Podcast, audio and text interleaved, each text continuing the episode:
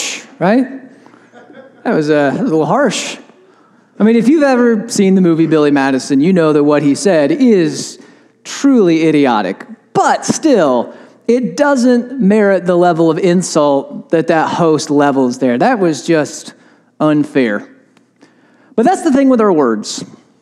Sometimes we can be a little unfair with what we say. Maybe in criticisms, maybe in judgments, maybe in responses. Our words can easily be unfair. And that can reap damage and, cause a lot of hurt and pain in our relationships, particularly in the context of marriage. We're starting a brand new series this week. It's called Fighting Fair. And in this series, we're talking about how we fight as married couples. If you're married, you're going to fight. It just happens. It's normal, it's unavoidable. If you honestly expect two people to live under the same roof all the time and always get along, you're insane. It's not going to happen. We fight. But there are healthy ways to fight, and there are unhealthy ways to fight. There are ways that are fair, that honor our spouse and that honor God and our faith, and then there are ways that are unfair, that do untold damage to these people that we care and, and love so much. So we're going to be learning how to fight fair in our relationships. Now, cards on the table, the principles that we're going to be talking about in this series, they're not strictly biblical, or not strict, they're biblical, don't worry. They're not strictly marriage principles, all right? Rather, they are biblical principles about human behavior and relationships. So if you're not married, there's still a ton to get out of this series. If you have a friendship, if you have family members, if you have coworkers, if you have people in your life that you are in constant contact with, there's going to be a lot of benefit here. But as far as the application goes and how we talk about these things, we're going to be looking at it through the context of marriage and in that lens. And today we're talking about our words, how to fight with fair words. As we saw, the game show host demonstrates perfectly what some unfair words can be. And while our words may not be quite as long or lengthy or comedic, they can be just as unfair at times. So, how do we fight with fair words? To help us understand that, we're going to be looking at a passage in the book of James in the New Testament. So, if you have your Bibles with you, why don't you open those up to the book of James? You can follow along there, James chapter 3. If you don't have your Bibles with you, don't sweat it. We always put the passages on the screens to the side for you to follow along with. Or, and this would be pretty beneficial for you, especially in light of what we're going to say at the end of the service, I would encourage you to download the FCC Monmouth app on your mobile device. Click the Sunday button on your navigation bar, and you'll find sermon notes with all of our passages we're going to look at this morning pulled up, ready for you to use, to take into your heart, your mind, and start meditating on right now. So, with all that said, unfair words. How do we fight fair with our words? I'm just going to come right out with the main idea right out of the gate. I usually try to save this towards the end of the sermon because that builds suspense and that keeps your interest peaked and you track with me a little bit better.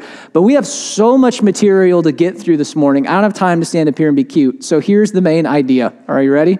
You laugh, but it's true. I'm adorable. Here we go. Our words chart the course that the rest of our lives will follow. Our words chart the course that the rest of our lives will follow. We're going to unpack what that means now. Let's look at James chapter 3, verse 1. Not many of you should become teachers, my fellow believers, because you know that we who teach will be judged more strictly. So that's the immediate circumstance. James is talking to a group of people in these churches that are, are teaching and probably shouldn't be. They're, they're not guarding their tongues, they're saying things that ought not be said. Maybe that's false teaching, maybe that's gossip. We don't know specifically. They're just not watching their words.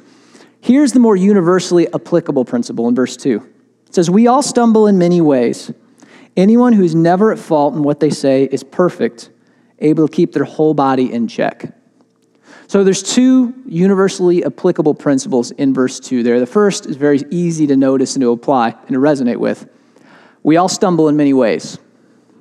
Amen? We all stumble in many ways. There's none of us in here today that have this living flawlessly thing nailed down. If you're perfect, there's the door. Feel free to leave because we don't deserve your presence. We're all just a bunch of people that mess up in different ways at different times, we're trying our best to figure it out.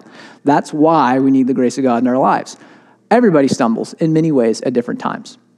And when it comes to our speech, that's especially true. I don't think there's anybody alive who has mastered their tongue perfectly. We all mess up at times. We say things we don't mean, we overstate things, we're insensitive in the way we say things. We can be unfair at times, even if we don't mean to be. We stumble. Here's the flip side of that, second side of the coin. Anyone who is never at fault in what they say is perfect, able to keep their whole body in check. What does that mean? We need to understand that the word perfect there, when he uses that word, he's not referencing moral perfection or some state of sinlessness or something, as if somebody was never made a mistake and never gone down the wrong path. That's not what this word means. Rather, if we were to look at the Greek text in the New Testament, we'd find that this word has the connotations of fullness or completeness, or in this case, maturity. That's probably the best way to understand that. Anyone who's able to keep a tight rein on their tongue, who's never at fault in what they say, has reached a state of maturity. And they're able to keep their whole body in check. Taming the tongue is like the Mount Everest of challenges, both in difficulty but also in accomplishment. If we were all mountain climbers, I'm sure we've seen documentaries and heard the stories and so on. If we were all mountain climbers, Everest would be, well, our Everest, right? That's the biggest mountain on the earth. That's the number one challenge. And if we were to try to climb that, it would be a fight every step of the way. It is the greatest challenge. But if we were to reach the summit, that would be the greatest accomplishment. And by extension, it makes sense we'd probably be able to climb every other mountain too, right? Because they're smaller. And so it is with the tongue. If we're able to manage somehow by the grace of God to get a rein on our tongues, it will be one of the hardest things we ever do. But if we're able to do that, we will have taken tremendous steps in becoming mature people, not just in our faith, but in our practice, and by extension, be able to bring the rest of our bodies into control as well. It's that great of a challenge. You see, James isn't just trying to say taming the tongue is hard, that's a given. Everybody in every religion and philosophy and culture on earth has always known that. If we were to go back and read the other literature from other faiths and philosophies at this time period, we'd find numerous people writing wisdom literature about the virtues of taming the tongue. The Bible's not unique in that. Here's where it is unique, though. This is what James says. If we're able to maintain control of our tongue, we'll be able to maintain control of the rest of our body as well. You might say that our words chart the course that the rest of our lives will follow. Our tongue has tremendous power. This little thing in our mouths can set the direction for the rest of our lives. And that's what James gets at as we keep reading. He gives us a couple of analogies. Verse 3 When we put bits into the mouths of horses to make them obey us, we can turn the whole animal. Or you take ships as an example. Although they are so large and are driven by strong winds, they're steered by a very small rudder wherever the pilot wants to go. We've got two analogies here, both of them of large, imposing things that are guided and directed by relatively small things. Take horses. I don't spend a lot of time around horses, and by that I mean I spend no time around horses. So to me, they are very large animals. They're kind of intimidating, honestly. When we lived near St. Louis, the, the Anheuser-Busch Clydesdales, they're a pretty iconic symbol in that city, and they'd be at a lot of different promotional events. I saw the Clydesdales one time. They're massive. Like they're just huge horses, not just in their stature, but in their musculature. Like they're, they're ripped, buff, stout horses made to work. And when you stand next to them, you get this feeling that like if you weren't so domesticated, you could very easily kill me. Like they're just, they're large. And yet, that whole beast, with all of its power and all of its strength and its size, is directed and set down a course by something so small in their mouth a bit. Or you take a ship we, uh, my wife and I, we went on a cruise one time. Uh, and we, there was this picture of the cruise ship, the kind of the breakdown of the, the engineering somewhat of what it looked like. And, and these are floating cities. Like they're huge. There's thousands of people, tens of thousands of pounds of food, hundreds of thousands of pounds of steel and plastic and glass. And yet all of that is directed and guided by a rudder that is relatively small compared to the rest of the ship. Something so small has so much power to chart the course that these powerful, immense, imposing things follow and go down. And so it is with our tongue. Look at what James says in verse 5. It says, Likewise, the tongue is a small part of the body, but it makes great boasts. Consider what a great forest is set on fire by a small spark. The tongue is also a fire, a world of evil among the parts of the body. It corrupts the whole body, listen to this, sets the whole course of one's life on fire and is itself set on fire by hell. The tongue has tremendous power. Our words have immense influence over our lives and the direction that they go. James says it himself they have the power to set the whole course of our lives on fire and burn it to the ground. Our words can destroy us. We've seen that at play in our culture all the time, especially in today's day and age with, with social media and electronic communication. It's so easy. There's almost a daily occurrence of this. It's one ill spoken word, or one tweet that's a little insensitive, or one Facebook comment that's sent out in a, a moment of lapse judgment, and your whole career can be gone.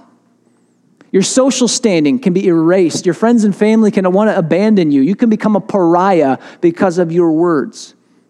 Great example of this a young girl, her name was Connor Riley. Uh, she was a UC Berkeley graduate, very young, in her 20s. She was really excited because Cisco, the, the IT company, they offered her a job. And out of college, that's a phenomenal opportunity. And in her excitement, this is what she tweeted. She said, Cisco just offered me a job, and now I have to weigh the utility of a fatty paycheck against the daily commute to San Jose and hating the work. Somebody from Cisco saw this tweet and they responded, Who's the hiring manager? I'm sure they would love to know that you'll hate the work. Needless to say, that job offer evaporated. Her chances at that company went up in flames, and, and honestly, probably her future at most tech companies went up in flames because of one tweet. Now, this wasn't even something said in offense. This isn't a vulgar thing. This is simply something that was said with the immaturity of a 20 something and the lapse of judgment and undisciplined speech that comes from an untamed tongue. But it destroyed her future. Our tongue has tremendous power to chart the course that the rest of our lives will follow. And it's not just true of the outer world, it's true of the inner world, so to speak, as well. Our self perceptions, our self understandings, largely are determined by the words that we say to ourselves and believe. We create our own mental roadblocks, our own stigmas, our own hurdles by what we say to and about ourselves. Great example of this. If you meet somebody that continually says to themselves, I'm a failure, you know what? They're probably going to fail nine times out of 10.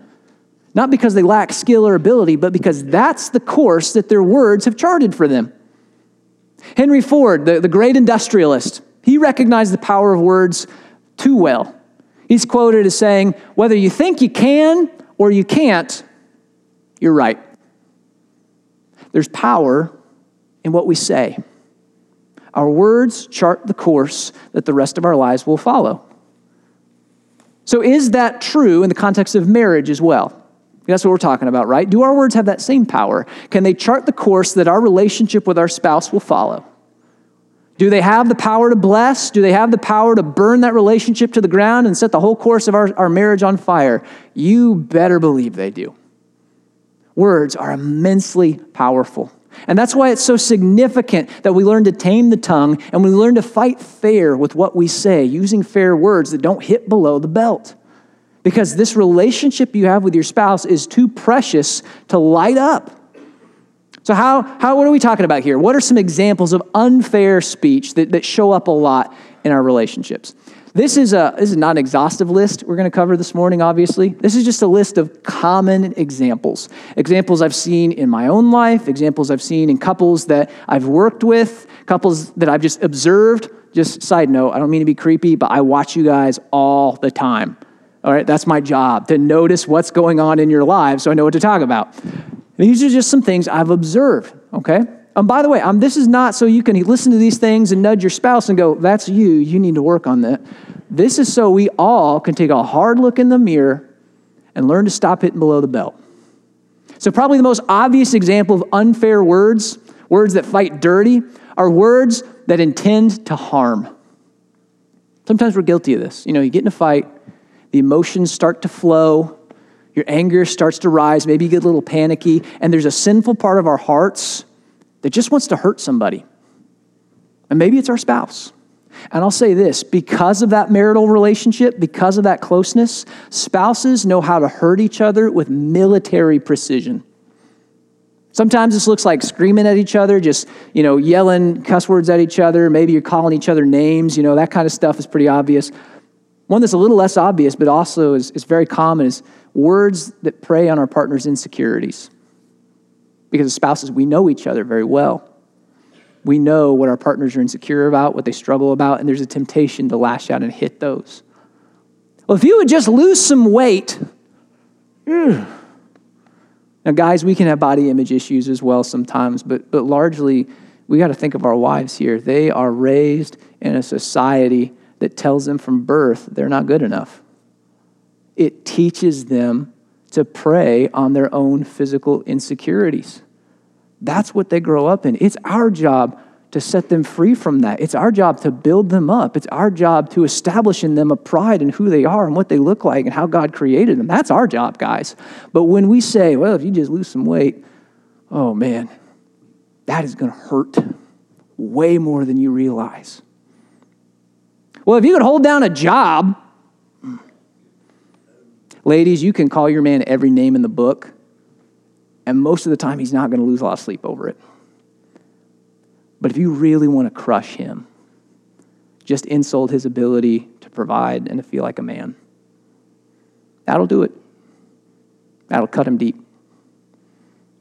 Well, you're just like your mom or you're just like your dad.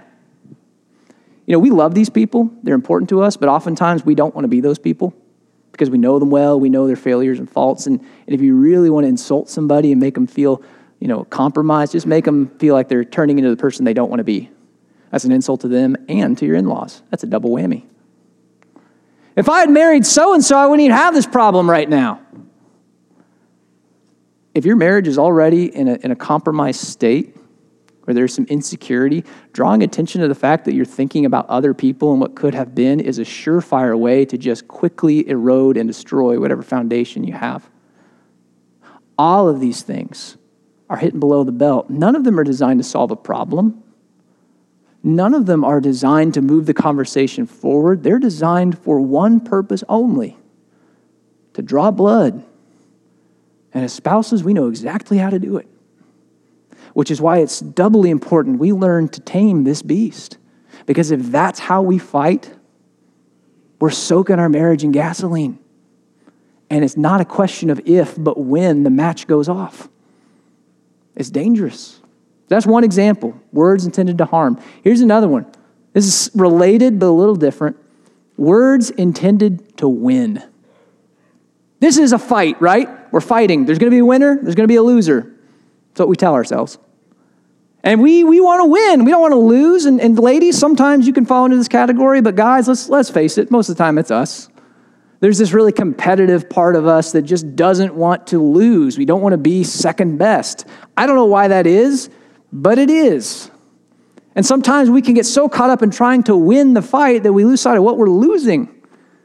Let me give you an example of what I'm talking about. So, my wife and I, we had this argument a couple months ago, and this is kind of a side story. Anytime I do a series on marriage, she says, Are there any illustrations I need to be aware of? Um, like her, her whole life is just, you know, on display, and she knows it. And I said, Well, there's, there's this one, I'm going to talk about an argument we had. She goes, I don't even remember that. So then I described it, and she goes, Oh, yeah, I remember that now. Um, just side note, funny story. So we were having this argument a few months ago. I don't remember what it was about because that wasn't really the part that stuck with me. But I remember we were arguing, and she explained her opinion and her perspective, and then I just calmly explained why she was wrong. Um, that's just how we fight a lot of times. And we weren't arguing about a factual thing like two plus two is four. We were arguing about an opinion based thing. And I just said, Well, your opinion is flawed. Here's why. End of story. And she said, okay. Which, if you're not well versed in woman speak, means things are not okay. right? So I pushed. and I said, well, now what's wrong? Ladies, what'd she say? How'd you know? It's like you're on the same wavelength. Which, again, if, you're, if you don't know, that means there's definitely something wrong. So I said, no, really, what's wrong? Here's what I do remember from this fight. She said, It doesn't matter. You're just going to tell me I'm wrong, so what's the point? That I remember because it hurt, mainly because it was true. Sometimes when we get so caught up in trying to win a fight, we lose sight of what we're losing, which is value for our spouse, for their opinion, for their uniqueness. It's easy to get caught up in trying to win because we want to win, right? Who wants to lose? But I'm going to tell you something. In marriage, winning is inconsequential. It doesn't matter. You can rack up a thousand victories, but that's not going to keep you warm at night. And you can put W after W up on the wall. You can have like conference championship banners of all the fights that you've won, but you're going to make really terrible conversation partners over dinner. winning doesn't matter when it comes to fighting in marriage. In fact, winning is kind of the opposite attitude of what God calls us to for marriage. In the book of Ephesians, chapter 5, he describes for us what a, what a God honoring marriage looks like. And it's a beautiful thing. It's Ephesians chapter 5, it starts in verse 21. It says, uh, Submit to one another out of reverence for Christ. That's the heading. Submit to one another, this mutual coming underneath one another. And then he breaks it down what that looks like. He says, Wives, submit to your husbands, that's to the Lord, for the husband is the head of the wife, as Christ is the head of the church, which he gave his body as Savior. Then he says to husbands, Husbands, love your wives as Christ loved the church and gave himself up for her, washing her with water through cleansing in the word. And so on. There's a lot more that he says there, but that's the gist of it. It's this beautiful relationship, all right, of wives submit to your husbands out of respect because God has called you to this position. And husbands earn that submission by giving yourself away and sacrificing in love, just like Jesus. And wives respond to that sacrificial love by following his leadership and submission. And husbands, you earn that love and that respect by, sub, uh, by, by sacrificing of yourself, loving her fully and giving yourself away. It's this beautiful downward motion where we're trying to elevate the other person. That's what a biblical marriage looks like, and it's beautiful. But when we're trying to win, it's not really so much a downward motion as a, an upward motion. I'm trying to be on top. I'm trying to satisfy my ego. I'm trying to be number one. I'm trying to, to feel good about myself. This is the opposite direction of what God calls us to in marriage, and it will produce the opposite of what God hopes for in marriage peace, love, value. Instead, we will find strife and pain and conflict. Words designed to win are not fair. Here's one more this is really becoming my favorite one to talk about recently. I call it alternate reality language. These are words that we use and things that we say that don't really correspond with the facts of how things are. Good example of this is superlative language. You always leave your boots dirty before you come in the house. I'm always picking up after you. Now, is that true? There has never been an instance in which your partner has made the effort to do as you ask and clean their boots. They always have this disregard, and 100% of the time they're walking with muddy boots, and 100% of the time you're left cleaning it up. Is that really how things are? Probably not. There probably has been at least a time or two where they tried to honor what you asked and do what you asked of them. Now, maybe it's a common occurrence. That's fair. Maybe that's a conversation that needs to be had. But to say that this is always the case is not true to the facts. Here's another one you're never in the mood. Now, is it true your partner is never in the mood to be intimate? You've been married 20 years, you got three kids between the two of you, but you've never consummated your marriage. Explain to me how that works, right? That's not accurate. Now, maybe your partner is less enthusiastic than you are. Okay, that's fair. There's a conversation. But to say that you are never in the mood, that's not fair to the facts. It's not true. This alternate reality language is one example. Here's another one it's language that paints us out to be a victim and our spouse or our partner to be the aggressor, where we've done nothing wrong, right? It's not our fault. We didn't do anything. It's all them and their problems and their issues and their behaviors. Here's reality if there's two people in a fight, it's because two people probably deserve to be there. Now, there are exceptions, but they're few and far between. We all have guilt to bear and responsibility for our actions. It's not reality to say that I'm always a victim, completely innocent of everything, and that they're always the aggressor, completely at fault for everything. So here's why this matters, okay? Our words have power. And if we are speaking these alternate realities enough, over enough time, we're going to actually believe them. And we're going to genuinely believe that this is how things are. And when it comes to dirty boots, that may not seem like a big deal, but what if the thing we come to believe is you are always angry? You never have time for me. You never support me. You're always coming at me. You're always doing this. You're always causing problems. You're... That's a very different story. What do you think your marriage is going to be like if that's the reality you choose to believe? If that's what you honestly think of your spouse and of your marriage? whole thing's going to go up in flames. You see, alternate reality language is not a small thing. It can lead us to believe some very untrue and unfair things about our spouse. See, when James talks about a disciplined tongue, he's not just talking about dirty words and lying, he's talking about all of our words. We speak millions and millions of words over the course of our life. Every single one of them has the opportunity to be a blessing or to be a curse. And we need to realize the power that our words have. It's like leaving the loaded gun on the coffee table if we don't uh, bridle this thing. There's so much tremendous potential in our speech. Our words have the power to chart the course that the rest of our lives will follow. So, how do we tame the tongue? How do we do this?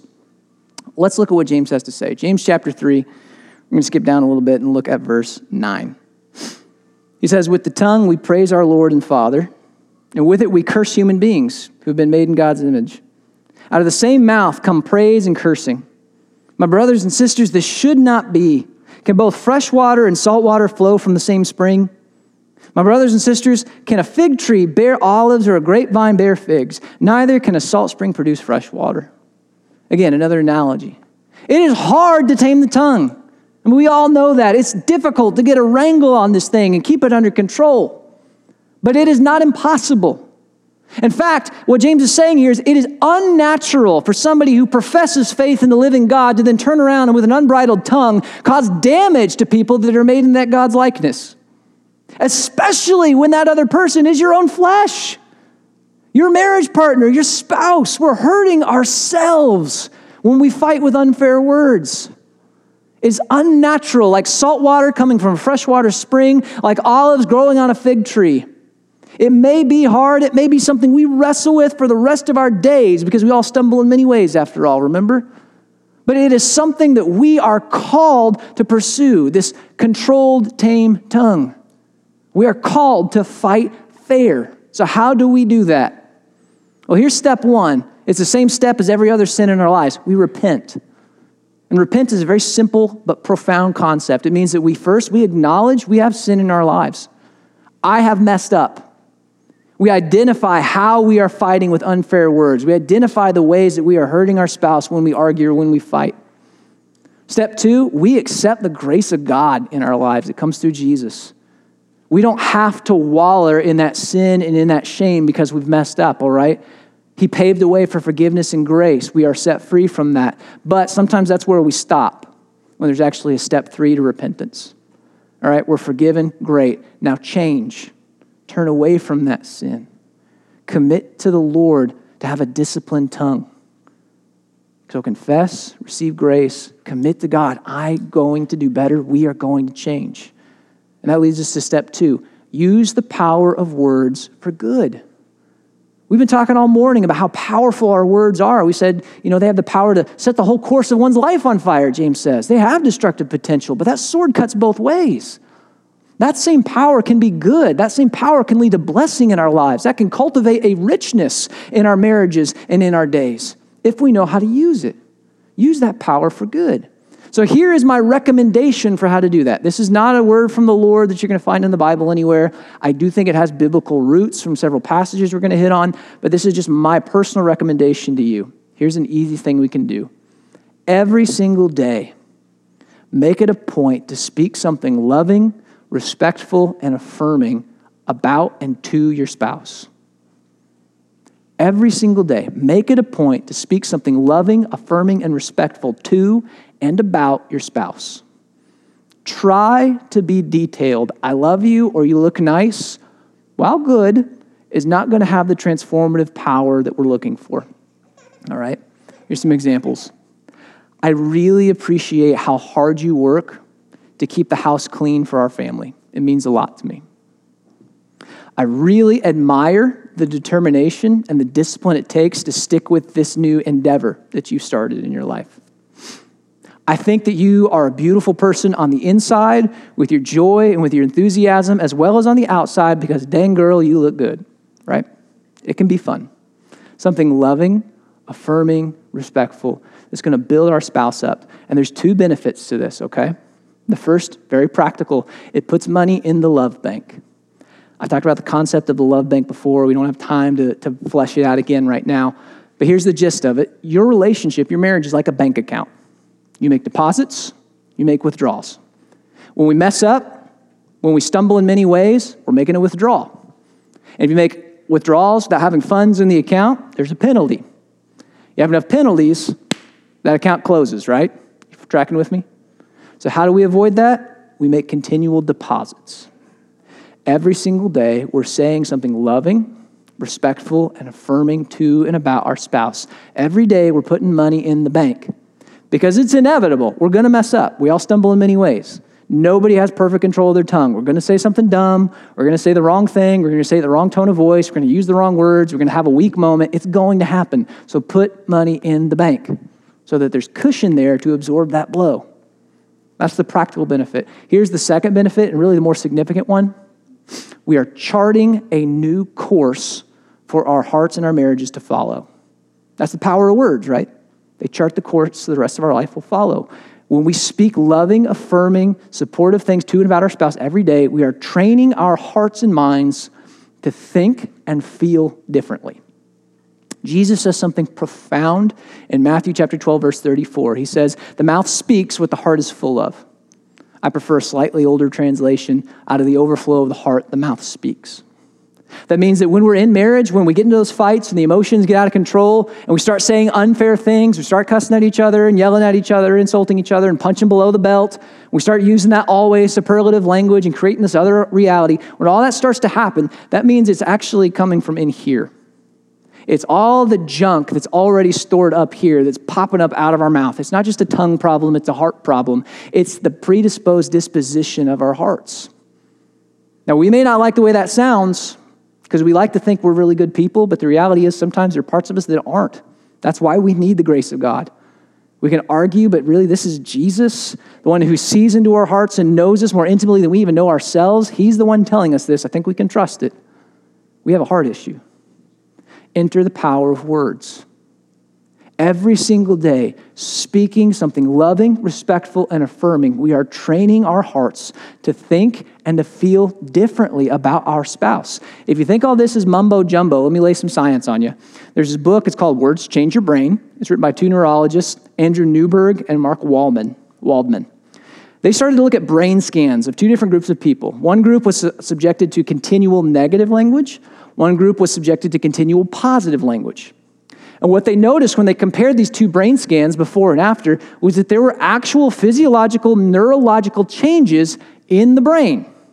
Words change your brain. Specifically, when they looked at the, the category of those who were subjected to positive language, here's what they said. They said developments in the parietal lobe began to change the way that it functioned, meaning people began to think better about themselves and others around them. In other words, continual subjection to positive language made people feel better about themselves and others around them, i.e., their spouse. Words have incredible power in our lives. That's the way God made us if we use that power for good, if we are shaping our hearts and minds to think in positive ways, loving ways about our spouse, if that becomes the default disposition of our heart, then when those times come where we do get into a fight and we open our mouths, and there is that temptation to speak unfair and to fight with unfair words, it's going to seem so unnatural. It's going to feel uncomfortable because that's not how our heart truly feels about this person. It's going to feel as gross as salt water coming from a freshwater spring, if you will. That's the power of words. Now, it's not to say we won't stumble, but it's just a helpful tip that can help move us in a positive direction. There's so much more that we can, should, and ought to say about this this morning.